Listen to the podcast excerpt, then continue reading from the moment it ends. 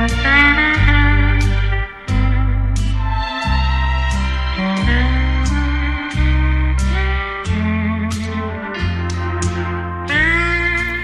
삶의 길목에서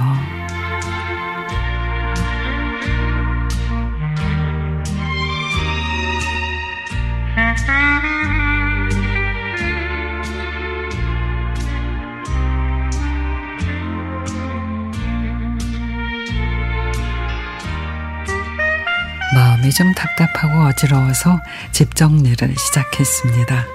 아, 이제는 좀 가볍게 살아야지.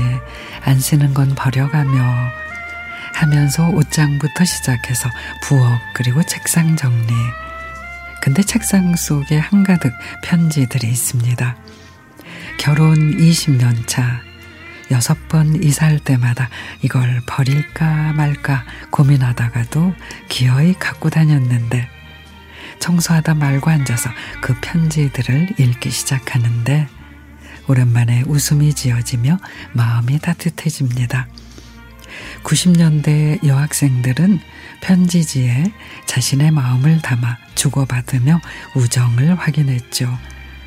크리스마스 카드에도 친구들의 애정이 뚝뚝 묻어 있는 화려한 카드를 보며 참 그때의 감수성이 얼마나 진했는지 느껴집니다.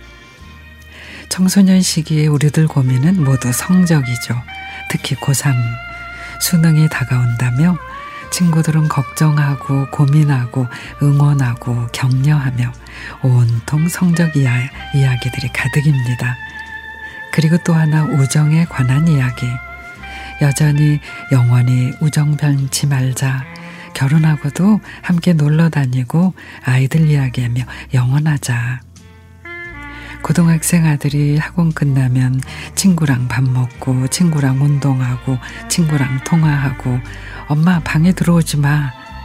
그래서 속상했는데 예전에 우리 편지를 읽고 나니 아 그래 그 당시 친구가 중요했지.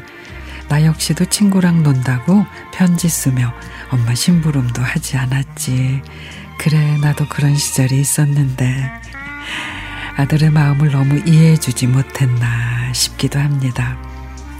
지금 제 나이가 이제 40대 중반. 편지 속 친구들이 보고 싶어서 친구에게 연락을 해보니 자신도 역시 내 편지 안 버렸다고 반가워하네요. 하지만 사는 게 바빠 얼굴 보자는 만남의 얘기는 없었습니다.